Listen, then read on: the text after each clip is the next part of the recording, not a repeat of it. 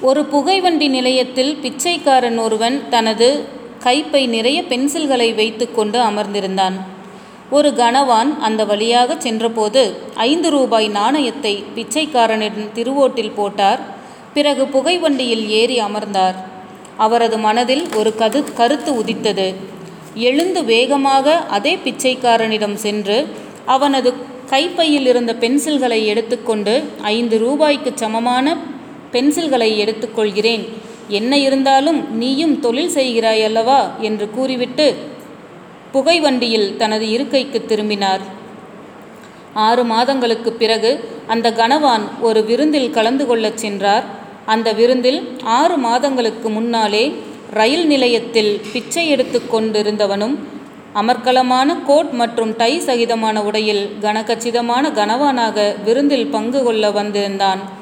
அவன் இந்த கனவானை அடையாளம் கண்டு கொண்டு கூறுகிறான் அன்பரே நீங்கள் என்னை மறந்து போயிருக்கலாம். ஆனால் நான் உங்களால் தான் இப்படி நல்ல நிலைமைக்கு வந்திருக்கிறேன். நான் நல்ல நிலைமைக்கு வருவதற்கு நீங்கள்தான் காரணம். அந்த கோட்ஷூட் வாலிபன் கனவானிடம் பழைய நிகழ்வுகளை நினைவூட்டினான்.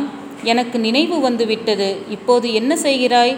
உடைகளிலும் நல்ல மாற்றம் தென்படுகிறதே என்னப்பா? என்று கேட்டார். நீங்கள்தான் என்னுடைய மாற்றத்திற்கும் வளர்ச்சிக்கும் காரணம். என்னுடைய வாழ்நாளிலே உங்களை மறக்க முடியாது. என் வாழ்க்கையில் என்னை ஒரு மனிதனாக மதித்த முதல் மனிதர் நீங்கள்தான். ஐந்து ரூபாயை எனது திருவோட்டில் இட்ட பின் சிறிது நேரத்திற்கு பிறகு வந்து அந்த ரூபாய்க்கு சமமான பென்சில்களை என்னிடம் இருந்து பெற்றுச் சென்றீர்கள்.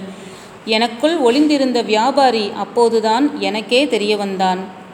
அதுவரையில் பிச்சை எடுத்துத் திரிந்த நான் அந்த ஒரு நிமிடத்தின் தாக்குதலில் ஒரு வியாபாரியாக உருவெடுத்து உழைக்க ஆரம்பித்தேன்.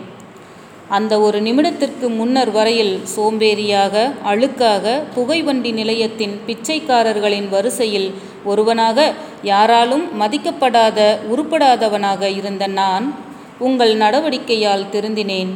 என்னுள்ளே சாக்ரட்டீஸின் கொள்கைகளை தூண்டிவிட்டவர் நீங்கள்தான். பிறகுதான் சிந்திக்க ஆரம்பித்தேன். நான் யார்?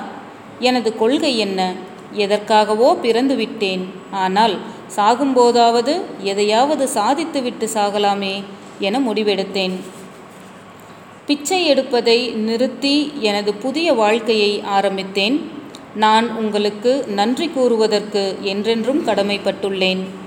நன்றிகள் பல கோடி ஐயா என்றான். அனைவருக்குள்ளும் ஏதாவது ஒரு திறமை ஒளிந்திருக்கும். அதை சரியான நேரத்தில் பயன்படுத்தினால் வாழ்க்கையில் முன்னேறலாம். உன்னால் பேச முடியாத இடங்களில் உன் திறமையை பேசவிடு.